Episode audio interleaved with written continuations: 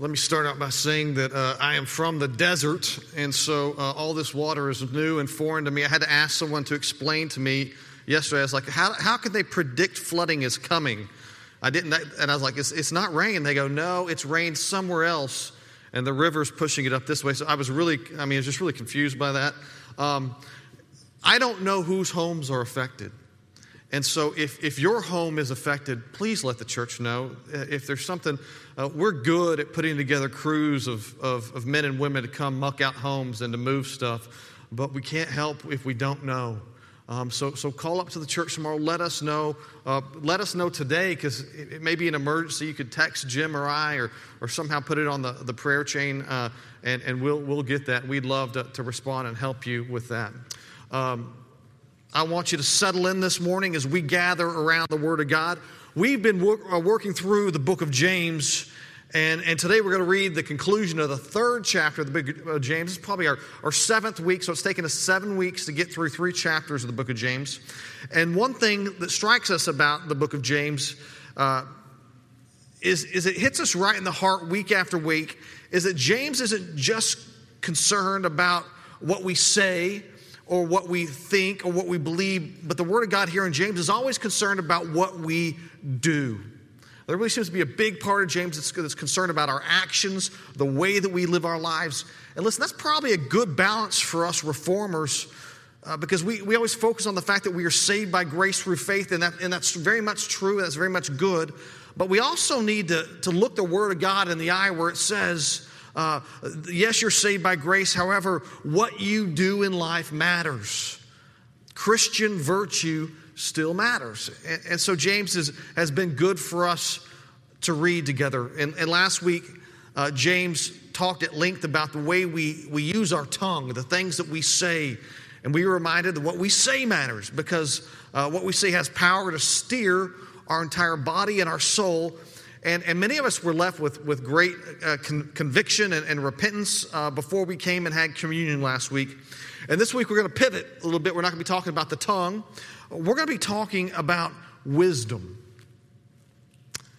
I believe that uh, the entirety of, of James chapter 3, which we've been on the last two weeks, is focused on, on, on believers in, in the early church who are wrestling, and they're, they're kind of wrestling kind of like we do with, with life in the community of faith. How, how do we get along? How do we work together?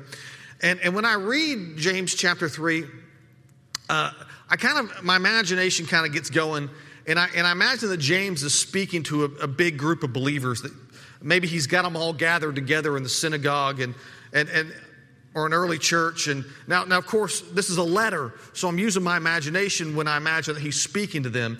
Uh, but when I read it, I play out this imaginary scenario where James is, is standing before his audience and they're all sitting on the ground in front of him and they're really packed in. And James, uh, standing up front, he preaches and he's got this great authority because if you remember the author here, James, he's, he's the actual brother of Jesus. And he's known to be this great prayer warrior. Uh, he's known to be humble and just. Remember, his nickname is he's got two James the Just and old camel knees. Remember that? He's called old camel knees because he's on his knees praying so much that his, his knees are all messed up. And in my imagination, as he paces the room, he's got a lot of respect. People really respect him almost more than anyone in the early church. And uh, he teaches from, from chapter 3. And so the first thing he says to them as he paces the room is he says, Listen, not, not all of you guys should try to be teachers. And he gives his explanation for why they, they shouldn't all try to be teachers in the church. And then as he continues on, his next point, and he's slow to deliver it, he says, uh, Some of you need to start controlling your tongues and what you say because it's gotten out of hand and it, and it doesn't glorify God. And so, out of the same mouth in which you sing those praises to God, you say curses about your, your, your friends and, and, and your brothers and sisters in Christ. And then finally, as James walks across the room and all eyes are, are, are, stuck on him, he says something along the lines of, Now we need to talk about your wisdom. And he asks this question Which of you sitting in this room thinks that they are wise? And I have this little imaginary situation in my head where James says, Go ahead, raise your hand if you think you're wise. And he, he looks out. Now, to everyone sitting in, in the pews this morning, don't raise your hand because it's a trick.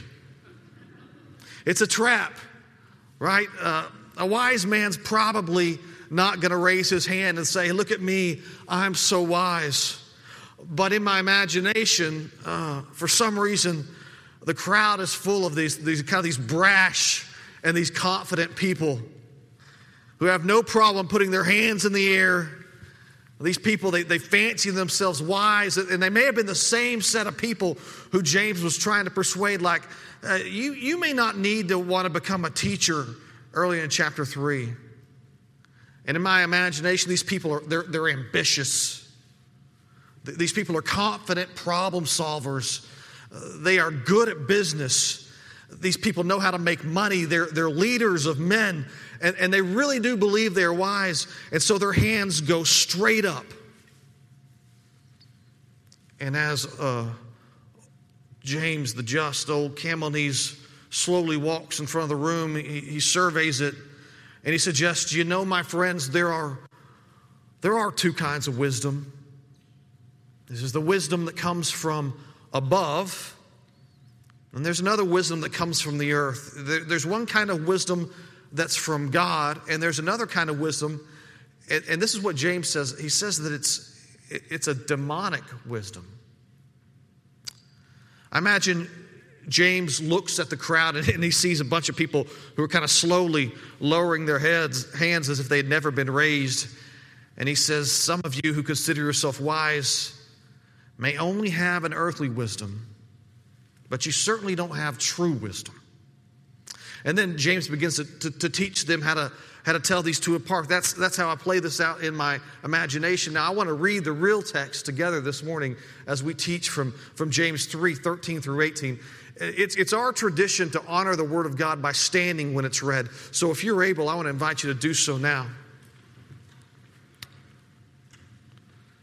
And before we read God's word, let's, uh, let's have a word of prayer.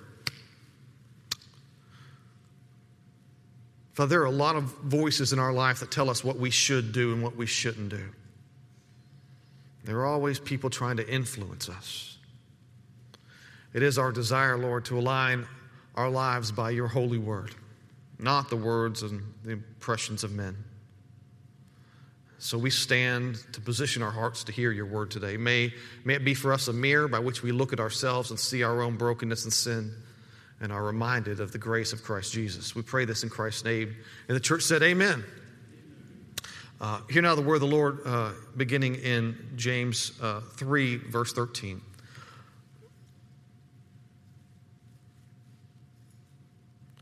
Who is wise and understanding among you? By his good conduct, let him show his works in the meekness of wisdom. But if you have bitter jealousy and selfish ambition in your hearts, do not boast and be false in the truth. This is not the wisdom that comes down from above, but is earthly, unspiritual, demonic. For where jealousy and selfish ambition exist, there will be disorder and every vile practice. But the wisdom from above is, is first pure, then it's, it's peaceable, it's gentle, it's, it's open to reason, full of mercy and, and good fruits. It's impartial and sincere. And a harvest of righteousness is sown in peace by those who make peace. Church, the grass withers and the flowers may fade but the word of our Lord will stand forever. And this is the word of our Lord. Thanks be to God. Please be seated.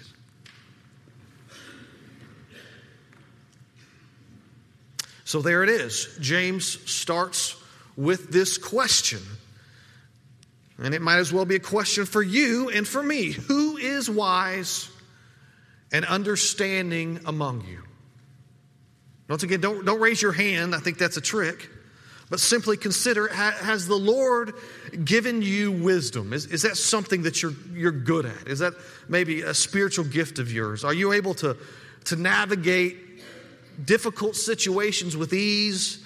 Are you able to, to solve tough social dilemmas that, that, that seem to paralyze other people? Let's explore wisdom a little bit this morning. I'm going to assume that, that wisdom is something that most of us desire. I mean, I've never met anybody who says, you know, I, I don't want to be wise. I, I think most people uh, want to be wise, and I think most people, if they consider themselves in the pew this morning, would think of themselves as moderately wise, right? I, I don't think there's a lot of you who are coming in here today kind of going, I am very, very wise. Tyson, teach me about it, but, but I'm, I, I consider myself to be of the wisest people ever made. And I don't think there's many people in the pew this morning who are sitting there going, I am a fool. I have no wisdom in my life. Um, I think most of us think that we are, we're kind of wise on a good day, right? I think that's where most of us land. We have some confidence in our wisdom. But I think some of us who think that we're wise, um, maybe we don't have the kind of wisdom that Scripture is talking about. So here's the question How can we know if someone is truly wise? That's an interesting question. How do you know if someone is truly wise? And it's worth considering because we're asked to come in here and, and nominate elders and deacons, and we're trying to figure out uh, is that a wise person? Is that a wise person? We're trying to figure out who we're going to marry in this world, and we, we got to figure out is, is this a wise person or is this a wise person? And we're trying to raise our grandchildren and our children, and we're trying to figure out, uh, you know, how to give them wisdom. So, so, what is true wisdom? If we can put up verse 13, I, I think that'd be helpful for today. Who is, is wise and understanding among you? It says, by his good conduct, let him show his works in the meekness of wisdom. So, according to Scripture, wisdom is more than just cleverness. It's more than training, it's more than being able to answer some tough questions. Scripture says true wisdom is found in someone's conduct. It's, it, wisdom is something that can be shown. We exhibit it in the way that we live our lives and our actions. So if, if we look at someone's actions to see if they're wise, you, are trying to figure out the person I'm dating, are they wise? Uh, is the person I'm thinking about nominating for elder, are they wise? What actions do we look for when searching to see if someone is wise. And what does 13 say? It says, uh, let, let him show his works in the meekness of wisdom. So, in other words, someone who is wise will demonstrate wisdom through a, a, a kind of a meek conduct. Now, we need to understand rightly, probably, what meekness is in order to learn to be wise. Because some people hear, hear James talk about meekness and they think he's talking about weakness. Right? How many times we, we hear the word meek and we attribute it to this idea of being weak or, or puny, uh, being helpless. Uh, that's not meekness. That's not what leads to wisdom. I want to suggest to you that, that meekness is knowing your place before God. That's, that's what I want, to, I want to make a case today that, that meekness is simply knowing your place before God. And here's what I mean by that, and I think it's going to help us understand meekness. A person who is meek is aware of three fundamental truths about their place before God. Uh, first, meek people who know their place before God are aware that they are, that they are lost but by the grace of God, that they're not entitled to grace that we're not deserving of it. I think we talk about that often. That, that, that, there's, we don't deserve God's grace. You don't deserve God's grace. There's nothing you've done that entitle you to that. A lot of times uh, we'll be over there in Mercy Medical, and people will walk in, and, and before they get medical treatment, a lot of times what we'll do with them is we'll talk to them about their, about their soul and their spirit. And we'll sit down, we'll do some questions, some EE questions. And, um, and one of the questions we ask them often is, is, say, hey, if you, if you walked in and we're at the, standing at the pearly gates and stood before St. Peter, and he said, you know, God was there, and God said, you know, why should I let you in my heaven? And what would you say to them? And it's really funny to hear what people will say. Because uh, usually they start off with something like this Well, I, I, I hardly ever cuss, I've never cheated on my wife, and I'm a pretty good person. I don't kick puppies, you know, I don't drink, cuss or chew or make out with women that do. You know, I mean, just there's this whole logic there. And, uh, and we have to stop them and say, that's, that's great, but that's not the gospel. Right? You're not saved because you're a good person. The answer to why should I let you in my heaven is, is always um, because I'm a sinner saved by grace, like, like I, I don't deserve it. And, and, and for some reason, I have confessed faith in Jesus, and He has placed in me a new spirit. And that spirit has allowed me to, to, to repent of my sins and have a new nature. That, so, the person who is aware of their place before God, uh, they'll tell you that they don't deserve it, that, that, that Christ deserves it, but by grace, that, that, somehow they've inherited the merits of Christ. They know that they're not worthy, they're just a sinner who's been blessed by grace. Isaiah was made very aware of his place before God. I don't know how many of you have read Isaiah much, but in the sixth chapter, he, he has this vision. He goes before the throne room of God, and it's one of those big, like, like giant throne rooms. You know, the train of his robe fills the throne room. It, it, it's a very intimidating place. And Isaiah's eyes are opening, and he goes, Oh man, I'm in trouble. Like, like, because the awareness of God there, he's like, I'm, he's aware of his sinfulness. And this is what he says. So, what Isaiah says, he says, Woe is me, for I am lost. He says he's lost. I'm a man of unclean lips, and I dwell in the midst of a, a people of unclean lips. And my eyes have seen the King, the Lord of hosts in the presence of God, you will become meek. You know what I mean? It, it's not it's not a if, it's a, it's a you will. If you come before the, uh, the Lord, you're going to clearly understand your place before God. I want to tell you that before you can obtain wisdom, you have to be weak enough to know your place, that you don't deserve heaven. You're not the king of the universe. And when you meet him, you're going to melt like butter. And just like Isaiah, you're going to cry, Woe is me. Meekness comes to those who know their place, saved by grace, not the king, thankful for eternity. The second part of, of, of knowing your place before God that leads to being meek and wise is this know your role in vengeance. You understand that? Know your, and, and here's what I mean by that know your role in vengeance. I told you that, that meekness is not weakness, and it's far from it. But when it comes to revenge and conflict in your life, both meekness and wisdom are displayed in your ability to, to, to know your place. And when it comes to vengeance and revenge, neither one of those things is the right of the Christian. You understand that? Like, like revenge and vengeance is not your right. It's, vengeance is not yours to take. And, and meek, meek people understand this. It's part of what makes the meek people so wise. It's, it's Numbers 12 back in, in the Old Testament. And Moses' brother and sister, Miriam and, and Aaron, they come to see Moses. And they begin to, they begin to criticize Moses. And here's what they say How could you marry this Cushite woman? They begin to criticize him for the woman that he married. And can you imagine how, how it'd make you feel to have your siblings come and criticize your spouse. And as, as the co- conversation progresses, Moses' brother and sister, they kind of start getting a little catty with him. They start getting mean. And they say something like, Has the Lord only spoken through Moses? Has he not spoken through us also? And you can imagine what Moses is thinking. He's like, Man, first you insult my wife, and, and now you're picking a fight. And here's what scripture says happens next it says that, and the Lord heard it.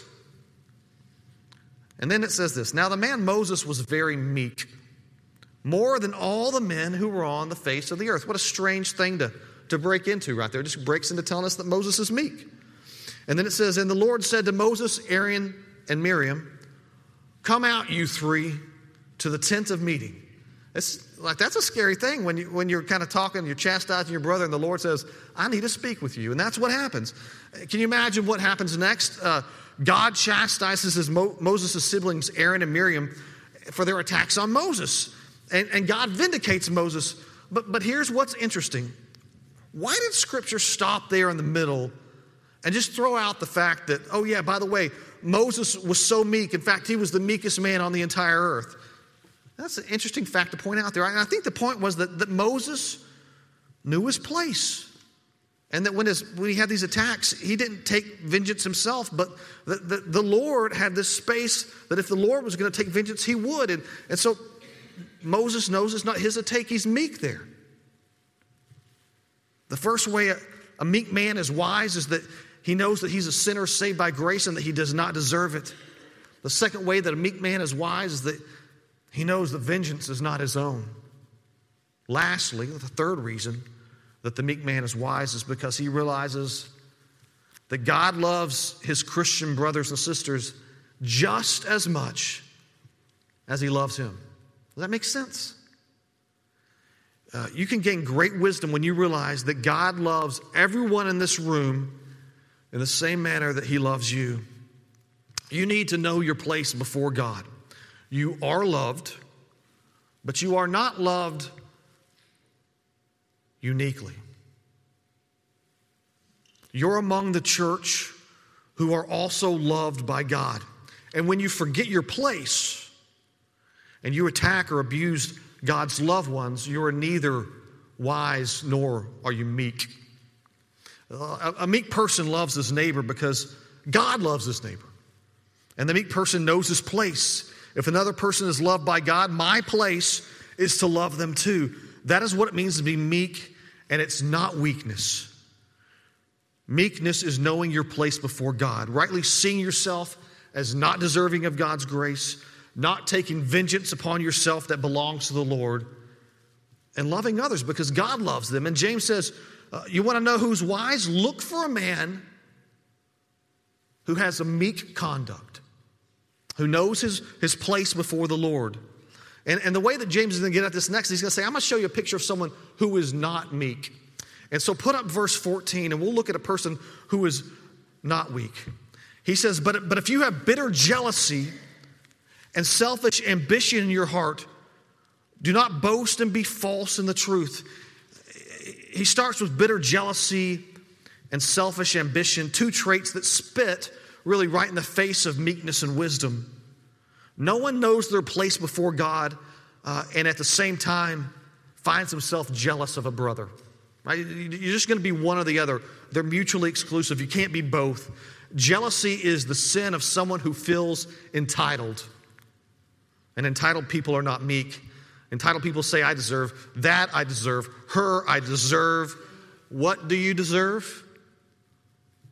The person who knows their place before the Lord knows that what they really deserve is, is hell and death. But they're getting so much more than they deserve. Selfish ambition is jealousy's close cousin. It's funny how I think some people in our culture actually see they see selfish ambition as a kind of wisdom.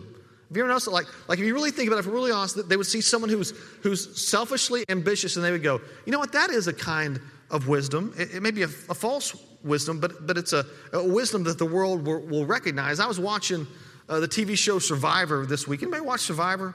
It's a great show, man. If you, if you want to see the wickedness of the human heart, you can see it on Survivor.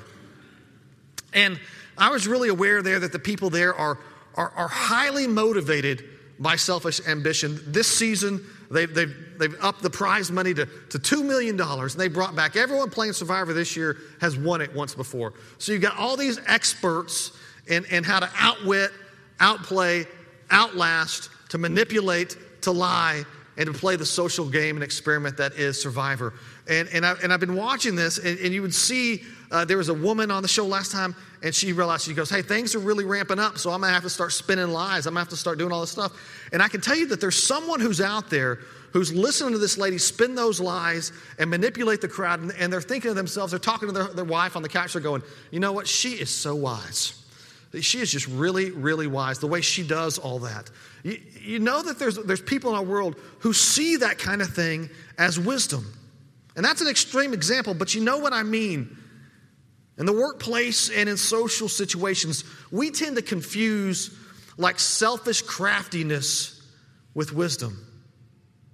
And I imagine that some of those men who raised their hand in the first story considered themselves wise probably were great at, at stepping on other people to get what they wanted. And James would say, This is not, this is not wisdom and it's not meekness either. Eh, when I think about it, when I'm really honest about, about my life, I think I'm in a place where I really need to be wise only about three times a week. I don't know how often you're, you're in a position where you really need to be wise, but I would think that my life, my job calls for me to be really wise about three times a week. Now, there's, there's weeks where I need it about 50 times, but on a general week, I think it's about three times. And, and let me paint the scenario to you and see if you understand it. Uh, here's a scenario. As a leader, I'm forced to make a decision. And the decision that I need to make has a high probability of hurting someone's feelings. You understand that? You've, you've been there in your life. Like, like if, if I choose left, this half the room is going to be mad. And if I choose right, this half the rooms to be mad. And, and, and in that moment, uh, I'm sure what the decision is. In my heart, I know what's right. Like, and, but it's going to cause someone in the church to feel rejected. Have you ever experienced that scenario, like maybe in your life, where you, you realize you have to make a decision and, and you know the decision is right, but it's going to cause people to have hurt feelings? True wisdom, that, that, that meek wisdom, is the ability to navigate that scenario in such meekness, in such a way that you do what's right and the people around you don't get injured. That's hard. That's tricky. That's wisdom. Do you have scenarios like that in your life where, where you know what the right decision is to move forward, but if you do, your friend's going to be injured? Those situations call for wisdom. James says in, in verse 17, put it up there, 17 if we can. The wisdom from above is first pure, then it's peaceable, it's gentle, it's open to reason, it's full of mercy and good fruits, and it's impartial and sincere.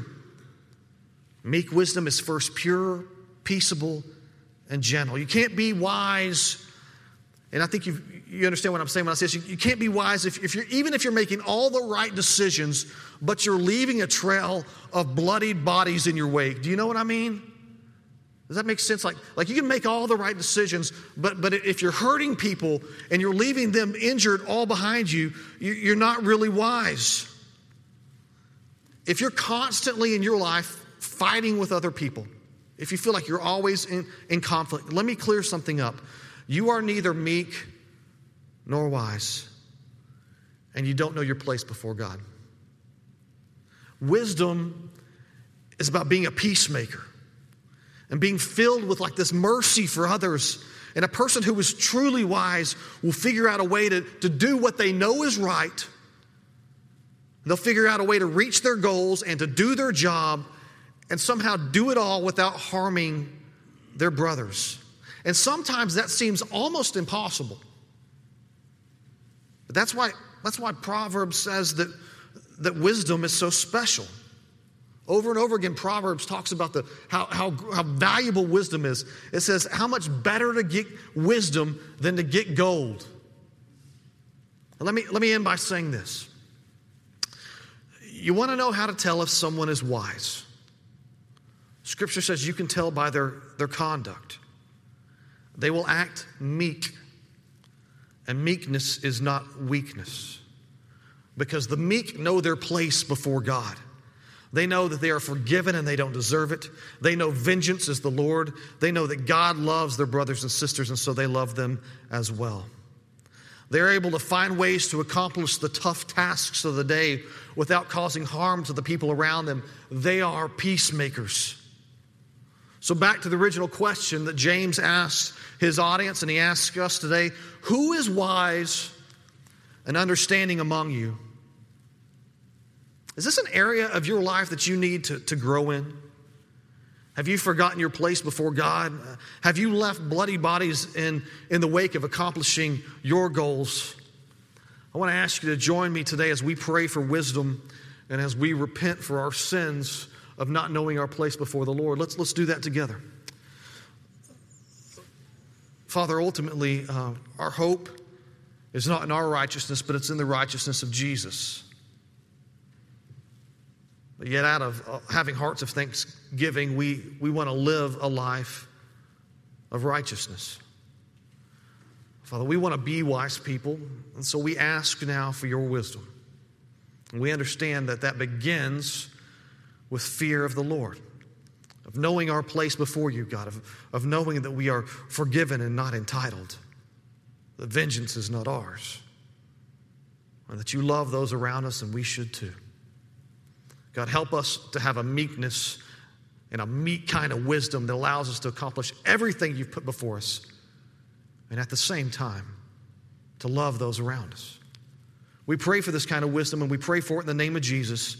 And all the church said, Amen.